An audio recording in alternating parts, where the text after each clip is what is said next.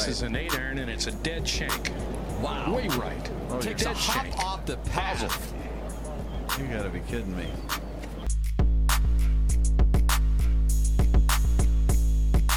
Very tough pitch shot right here. You gotta hit it into the hill, one hop up and bite, and it's in. Kind of like that.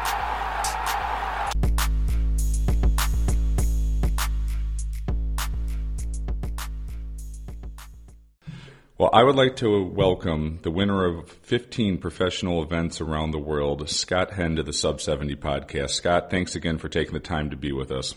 My pleasure. Well, pretty damn good start to the season, uh, leading the uh, Order of Merit on the Asian PGA Tour, uh, recent win at the Maybank Championship at the end of the March. What one or two things has really clicked for you this year for uh, this uh, high level of golf that you're certainly playing? I just just got over some injuries that I had last year. I got got hurt early in the season last year, uh, and then it just sort of lingered on a lot and, and didn't really bode too well for me trying to do any practice or anything. So managed to get rid of some of that and just been working pretty hard at trying to get things to turn around. Uh, one of our our, our listeners um, sent a message on Twitter. You may have saw it too, and he was wondering how much. I think this question was how much of it was is it physical with you being healthy, practicing, and how much was it of self belief that you know mentally you knew you were playing well and the confidence was there. You know, where's that balance between both, or is it just a combination of both all coming together? Uh, uh, it's sort of like three things. Obviously, one is you've got to be happy with your equipment. And I was having some driver issues with, you know, drivers not behaving how I wanted to. But that also came down to uh, having a, a bulging disc in my back. And then once once you get the injuries, then all of a sudden your confidence wanes a little bit. So they all tie into each other. So first things first was to try and get uh, a little bit, you know, stronger and, and try and get over the injuries. And then uh, once I was there, I could figure out my equipment, and now I figured the equipment out. The confidence grows, and I mean, I'm, I've never doubted that I can win. It's just a matter of being physically able to, and then having the right equipment set up to your to your to your swing and, and the way you want to play. Uh, the week you won at the Maybank, you had a, uh, a a shot in the third round, and I'm sure it was all over social media, so I'm sure a lot of listeners saw it. Where you had a third shot in the 18th hole, which is a par five, and I don't ever recall anyone being creative enough to use the backstop of a grandstand to bounce the ball back off that. How did you see Yeah, that well- golf shot? And how did you think about pulling that off to actually, know, it's a gutsy shot that you pulled off. It's actually pretty amazing. I don't think I've ever seen it before. Yeah, but um, see, with with that that grandstand there, for all the years we've been playing that tournament, it's been a very enclosed area. Now, unfortunately, a couple of years ago, I hit a shot, uh, got a floor out of the rough of a wedge, actually hit the glass. There's about a four foot panel of glass, which is above the wood, and the ball went scuttling back across the green onto the downslope of a bunker. So, you know, people say I got lucky this time. I've, I've had my I've had my bad luck with that grandstand as well. But you know, we go to tournaments and we've got carries over water to par fives, like in in Qatar, and the grandstand's behind the green. Now, so if you hit it into the grandstand, you get to the drop zone. I mean, obviously, if the, if there's people standing behind the green, I'm not going to try that shot. But there's there was 12 feet of wood plus there's another four feet of of glass there, and I'm hitting a low six iron from a you know from 120, 27, 130 meters. The ball's not going to fly into the into the grandstand, and, it's not like there's people sitting there. There was a couple of people standing up. The the grandstand's only two paces from the edge of the green, so you know it's going to come back off. And it's just one of those shots that I had to play. I mean, we're, we're trying to shoot the lowest score we possibly can, and if that's the way I got to do it, that's the way I got to do it. I mean, fortunately, in professional golf, we have these these grandstands that we can use. Uh, they're they're permanent structures. They're immovable ob- uh, obstructions. So if we get swing relief or we get a drop into a drop zone.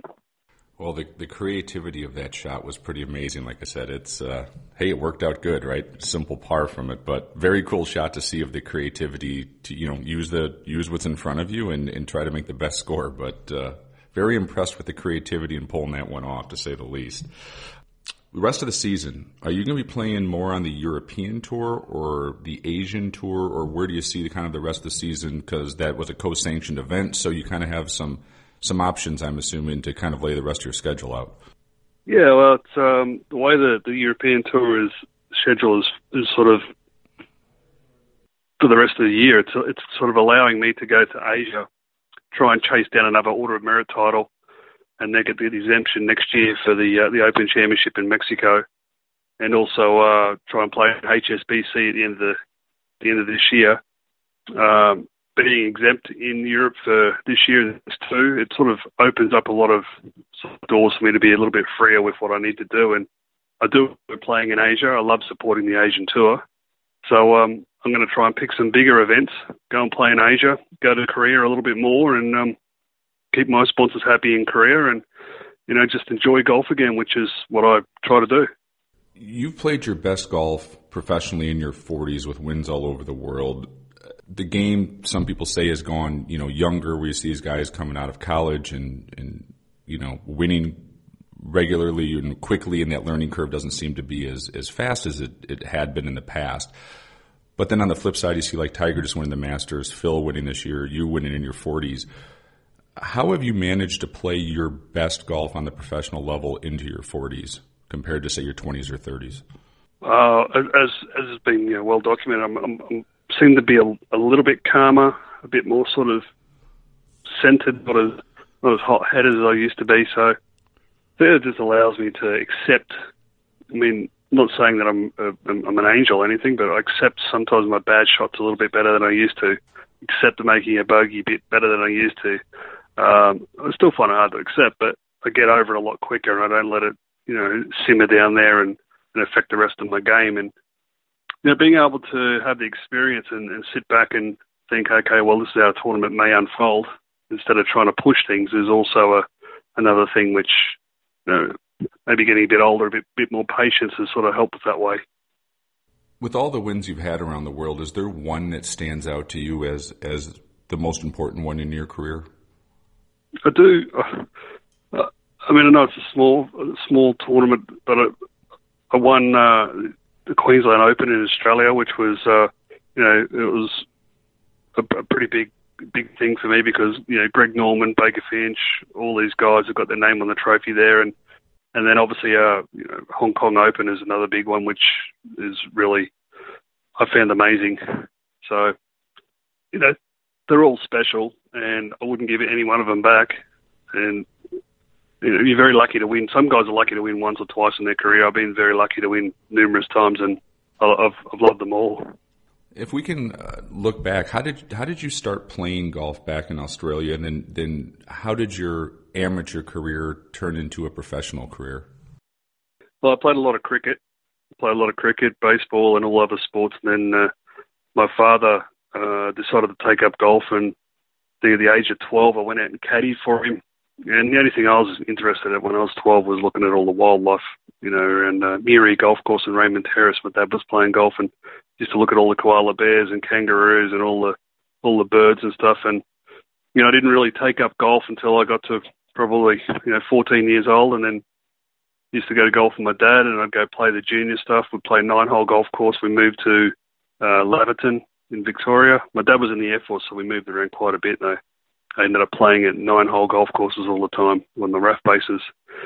So uh, just started playing that way, and then uh, I was still heavily involved in playing cricket, good old Australian sport, indoor cricket and outdoor cricket, and all the other sports I could, and decided at uh, at a point of you know 17 years old that uh, I've had enough of playing the team sports, and I think I'm just going to concentrate on the golf. And all of a sudden, golf sort of uh, you know it's all encompassing and it's it's very addictive once you get into it. And for me, it was very addictive, and that's all I wanted to do. So golf it was.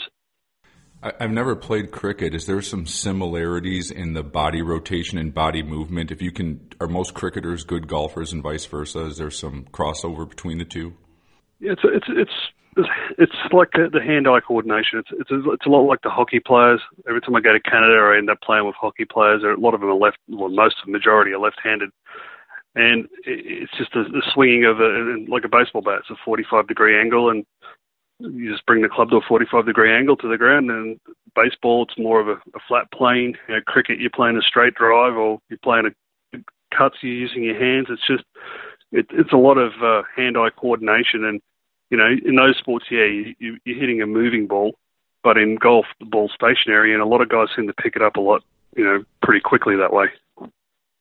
Hey everyone, it's Jason from the Sub 70 podcast. Uh, the season is definitely in full swing. We are really getting busy at Sub 70 Golf, so we want to thank you all for all of that. Uh, any needs you have, from forged irons to forged wedges to game improvement golf clubs, hybrids, uh, fairway woods as well. We have the Pro Fairway Wood that just came in, which uh, is being tested currently on the Champions Tour, which was very cool for us to have an opportunity to do that. But we have you covered. Everything is handcrafted custom made just to your specifications right here in Sycamore, Illinois. Free shipping on all orders over $99. And uh, the equipment will play as good as anything out there, but at a much, much better price because we do it factory direct and we get feedback from you, our customers, of how the products work. So check everything out at golfsub70.com. Questions, let us know. We are here to help with any fitting needs and hope you guys are playing some great golf this season. Thanks for listening. I also heard the story back in Australia when you were in high school and, and winning a lot of the the regional events and whatnot, and you had a coach that didn't think you had what it took to play golf at the highest level, and that you sort of used that as a motivator to get to where you are today. Kind of looking back, did that really spark a fire in you to to say like basically to prove him wrong and to show how good you could be at this sport?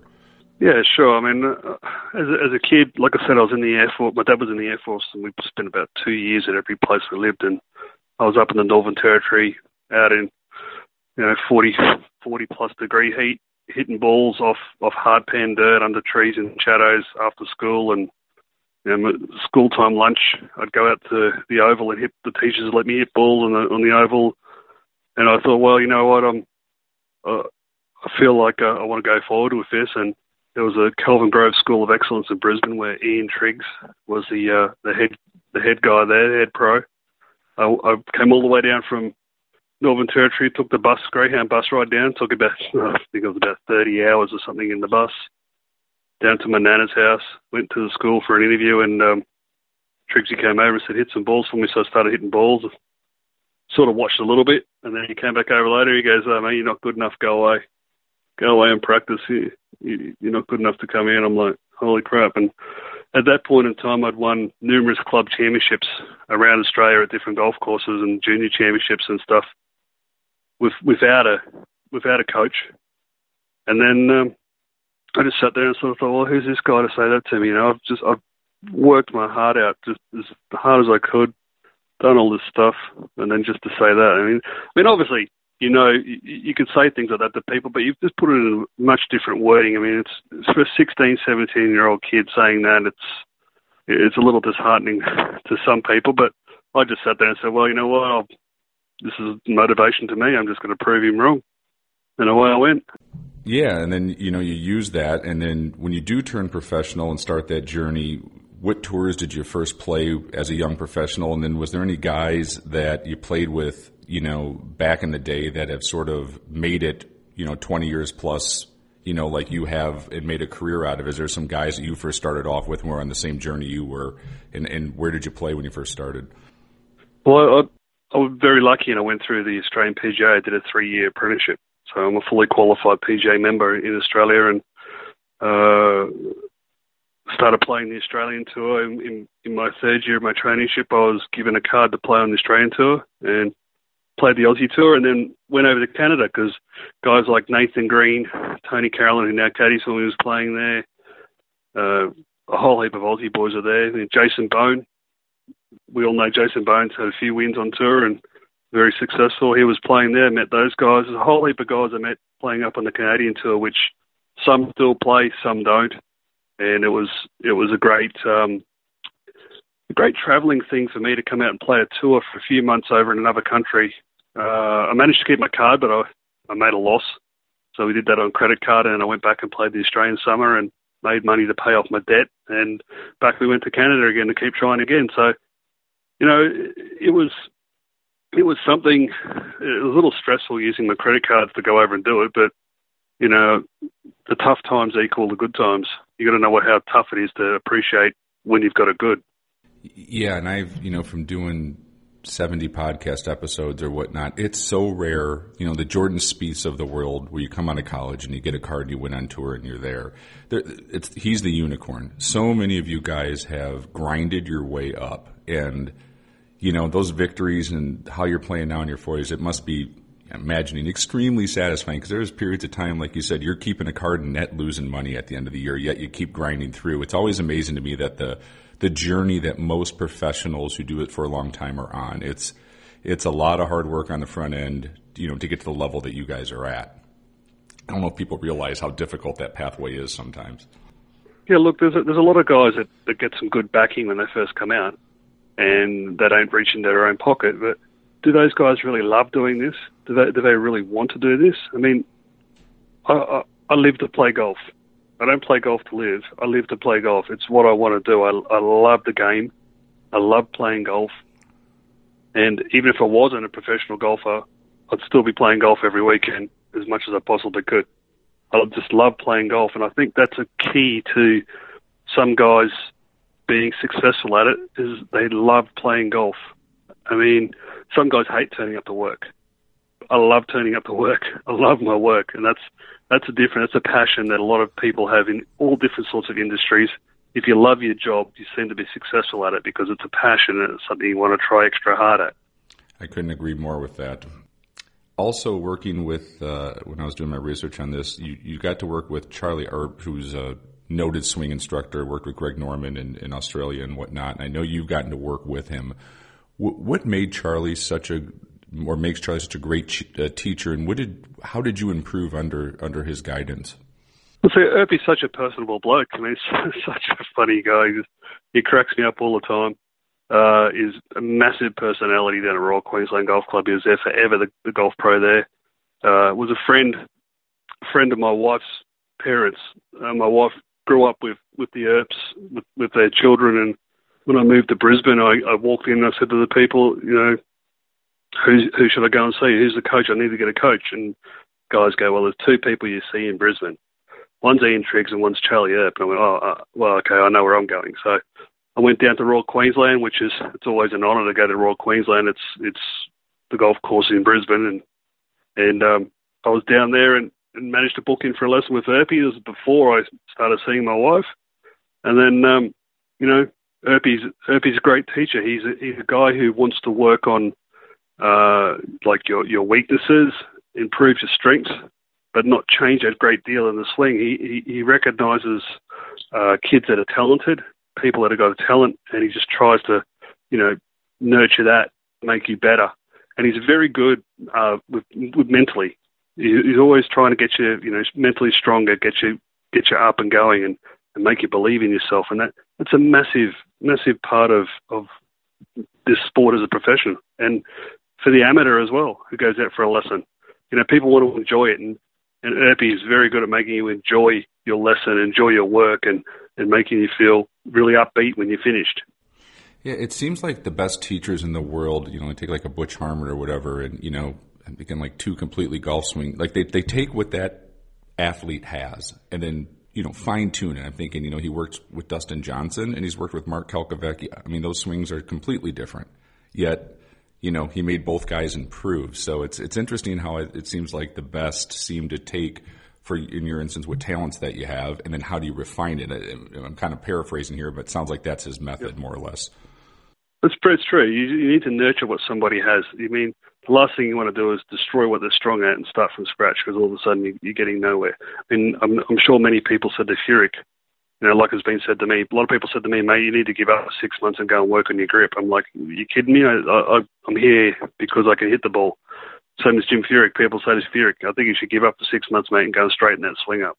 I mean, yeah, yeah, right. 25 years later and what, 17, 18 wins in a major, that the Furyk golf swing is, is held up just fine over the I think it's withstood the, was, yeah, withstood the, the sands of time right now. It's, he's done pretty well for himself. Exactly. Um, yeah, no, it's it's an interesting. I think that's how the best teachers work, where they they they just fine tune what the athlete can do, and it's interesting how he kind of did that with you. And I'm assuming you were a better player for it. Correct. Living in the states but playing golf around the world, uh, kind of a two part question. How did you how did you wind up in Florida to make your base? And how hard is the travel to play where you're playing, being based in the United States, and then what's the advantage of you know of being in the United States as well? Well, I've been traveling playing golf since 1998, I guess. You know, all over the shop and wherever, and then coming to and fro from Canada, and then uh, I managed to secure a US PGA, Tour card in in 04 and then 05 and a little bit in 06 I played, and you know we moved we moved around the US trying to figure out where we're going to going to live in. Late 2003, we saw a bit of the US, and in 04, we decided we'd rent a place here at Ponte Vedra Beach, and it's very, very similar to Brisbane, where we where we come from. So we went, oh, it's a perfect place, and I mean, it's a very laid back, sort of slowish place compared to other other places in the US. So we decided this was us. So you know, we've been here since. Um, the advantages of being here in the US is, uh, I mean, obviously the lifestyle is very similar to Australia. Uh, the weather's fantastic, and the tax breaks we get compared to being in Australia are, you know, well and truly worth being here. And then it, traveling from here to, to Asia or Europe, I mean, these days with the, the prices of airfares, which are, uh, fairly reasonable if you buy them in advance, and it's not that far to travel anymore. It's it's not such such a such a tough uh, journey anymore with, the way the airlines are and the way the, the the planes and you know everything's way more comfortable. It's way easier to get places now. So I don't see that as being an issue. So just the, the matter of the of the family being able to cope with me being away for extended periods of time, or they come out to me for five or six weeks and spend time with me. It's just it's more about managing the family than managing myself. Does uh, TPC give you uh, practice privileges there at headquarters to allow you to play and practice when you want to? Yeah, I've been very fortunate. I had a I had a, a web.com card. I didn't play on the web.com, but I had a web.com card for years, and that gives me you know uh, rights to go out and practice at TPC. But this year, I've lost my status in the web.com because I didn't play well in the didn't get enough FedEx Cup points. Very bad year last year, but I'm very fortunate. Guys like you know, Billy Horschel, Vijay Singh, just just a whole heap of guys that are down at TPC let me come as their guest to practice. And the guys at TPC are unbelievable. It's, it's one of the well, I'll say it's the best practice facilities in the world.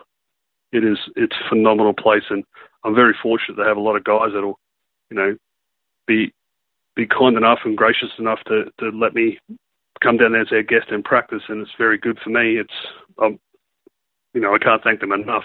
I don't use it very often because I'm not here very often, but when I do, I just hit my golf balls, disappear, minimal fuss. Just the facility is unbelievable. You mentioned this earlier where you played the PGA Tour in 2006. And what was that experience like to play on the PGA Tour? Then, what was the biggest difference you saw from the PGA Tour to the other professional tours that you played around the world? Well, when I, when I first came and started playing on the tour in 04, uh, I was a bit shell shocked because just things are done in a, in a just way bigger. Everything's bigger. You know, the crowds are bigger, the, the way things are done are bigger. And it took a little while for me to try and get used to that. I think the reason why the, the college kids are so much better at now is because when, when the guys are going through college, they get to experience that a lot more than what, say, foreign players do. The the difference between the tours, like I said, it's just the, the television and then the crowds.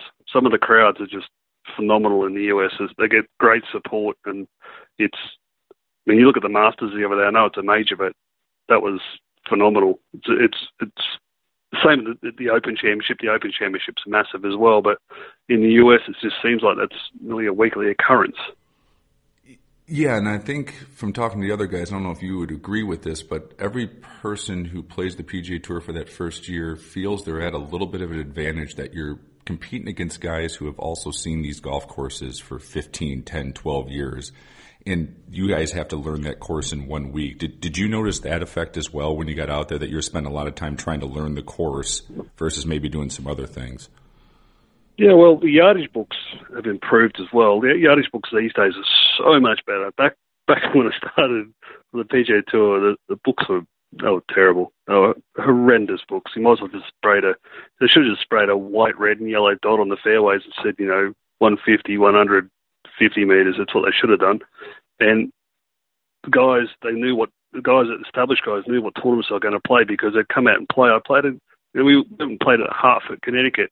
And I had a practice round. The guys are going like, "Oh, the pins cut here, pins cut here, pins cut here, pins cut here." I'm like, that can't be right. And then comes the tournament, bang. So they've been playing 10, 12 years there. The pins are cut in nearly exactly the same spot every day. They know what the, they got these notes in the yardage book, know which way the putt's going to break. In that way, it's well and truly an advantage. Is it a goal again to play the PGA Tour if you could get there maybe by world rankings or WGC events where you could qualify sort of that direction versus Web or Q School again? Is is that something you're you're, you're trying to aim for? Or are you completely comfortable just playing uh, European Asian PGA Tour at this juncture of your career? Well, look, I'm I'm, I'm not going to play a full year on Web.com. I, I don't believe in going out there. I, I I have a family. I have a place somewhere. I need to to pay bills, and the the costs of playing, say, on the Web.com are very akin to playing on the PGA Tour. And if I can sit there and play European Tour and Asian Tour and make a good living, then I'm quite happy to do that. If I manage to play fantastic in a WGC or a major and get status to play in the States, of course I'll come and play here. I mean, who wouldn't? I'd, I'd love to play here again, but it's not something I'm gonna that's gonna wake me up in the middle of the night saying I'd love to play on the PGA Tour again. That's it's not really something that worries me.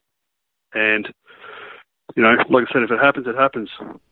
Yeah, good golf will take care of it itself, right? And if it's yeah. if it's in the cards, it's in the cards. No, it makes sense. Versus, I talk to those guys on the web, and that is a man, that's a grind as well. So I agree. Those uh, guys do it. Those guys do it tough. I mean, it used to be a tour where people could drive from tournament to tournament. Now, some of these guys are flying to another country and then they fly back, back and forward across the US, and you know, it's it's pretty brutal.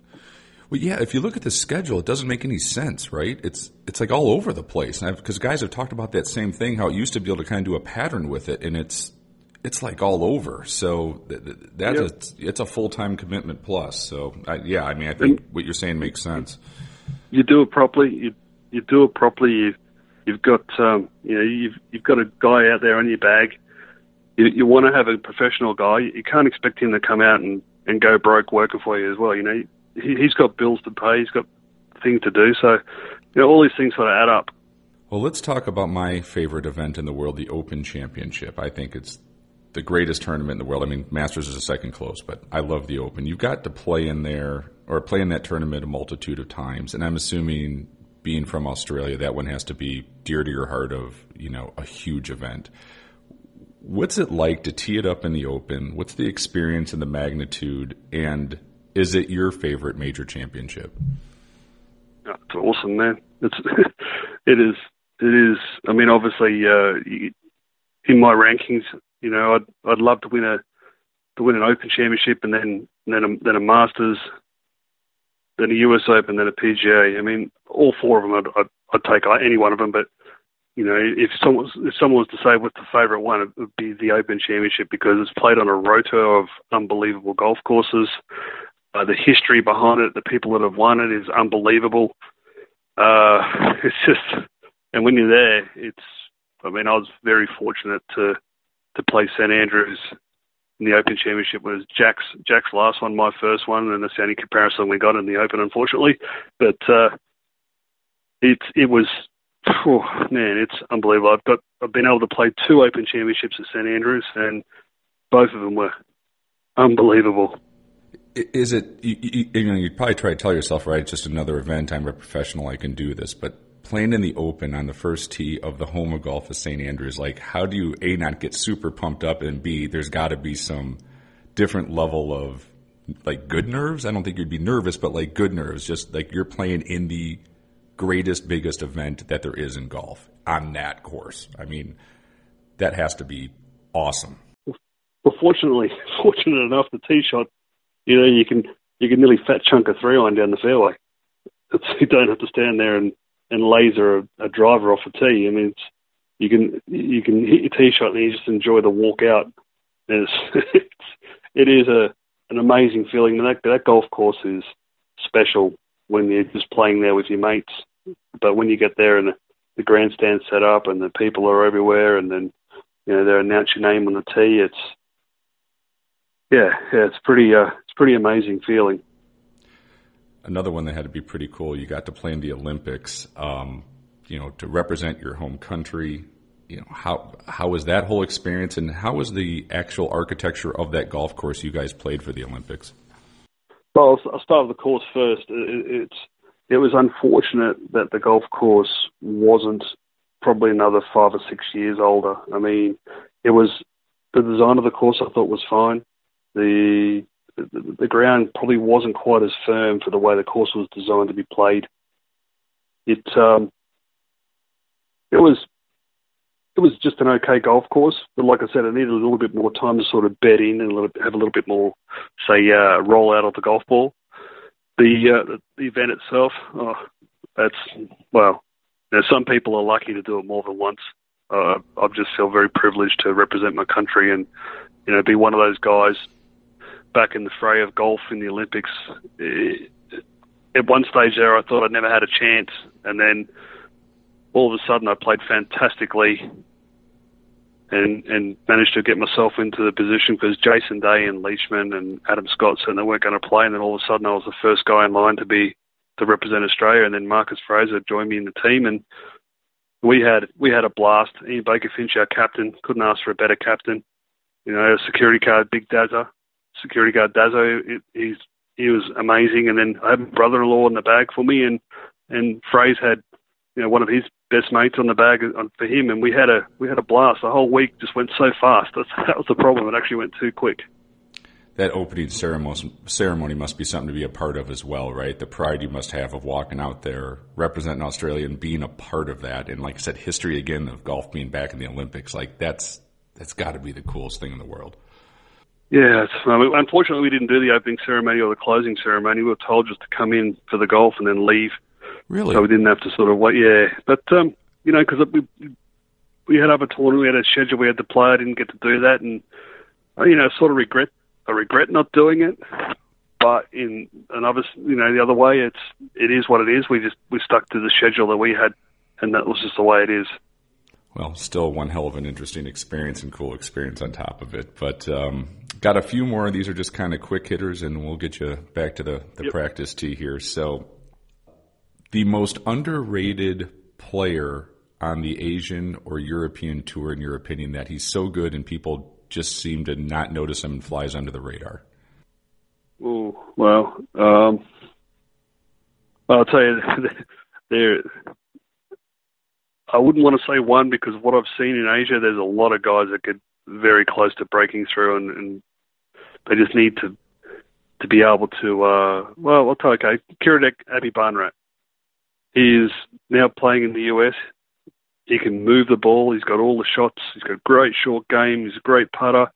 You know, just see him settle in and feel more comfortable over here. And then I don't think it'll be long until he can possibly forge out a win. He knows how to win, and he's a very good ball striker. Yeah, he seems to have no weaknesses in his game. It's like he does everything really well from what I've seen of him since he's played more in the States.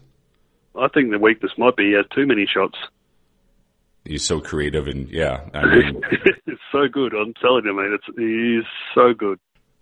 Uh, best golf shot you've ever seen hit on tour? You, you could even be a shot you've hit or another guy that you're playing with that you just said you got to be kidding me. That's the most fantastic thing I've ever seen.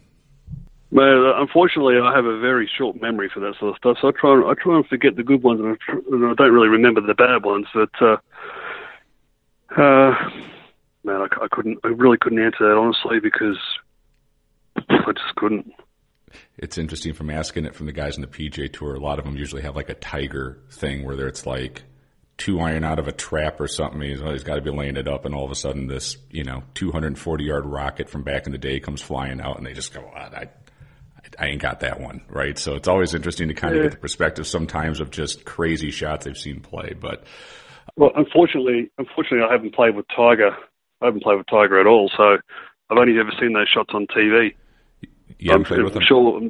No, no. I mean, when when Tiger was at his well, back at his, he's close to being well, you win a Masters, you, you can't say he's at his peak, but he's he's flying again. But back, back at his peak in you know 04, 05, 06, obviously he was in a different category to me. So when the draw came out, I was at a different time. But you know, if you weren't in the last two or three groups, you weren't going to be paired with him. Most most tournaments is always in the last two or three groups on the weekend. So unfortunately, I didn't play good enough to get paired with him.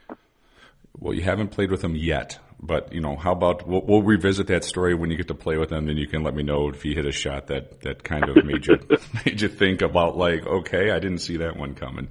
Well, I got one last one. The the coolest thing you ever bought for yourself after a victory.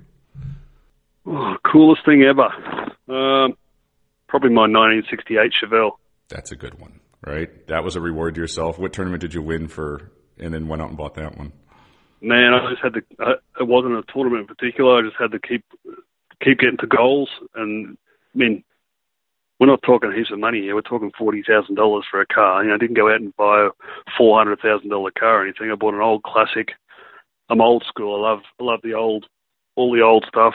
So just bought a 1968 Chevelle for 396 big block in it. Just remember my dad's cars, the old cars. He used to hear them start up. It's loud. It's obscene. Just love the sound of it, and that's just the way I am. Well, it's perfect. Um, thank you so much for your time today. Um, it's been fun to watch the journey this year. Keep playing some really great golf, and uh, you know, keep at it. You're playing well, and uh, look forward to seeing what you do the rest of the year. Thanks, Jason. Cheers, mate.